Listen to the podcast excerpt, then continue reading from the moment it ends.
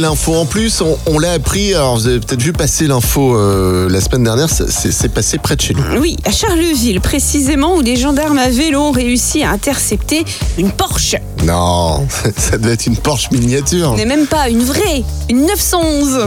Bon, bah faut les inscrire pour le Tour de France, ça ces gendarmes. Non, en fait, ça faisait plusieurs jours qu'ils essaient de la coincer et ils y sont arrivés mardi dernier alors que la voiture faisait euh, du rodéo dans les rues de la cité de Gonzague. Franchement, bloquer une voiture comme ça avec un vélo, on peut dire que c'est une histoire qui ne manque pas de sel, hein, Aline.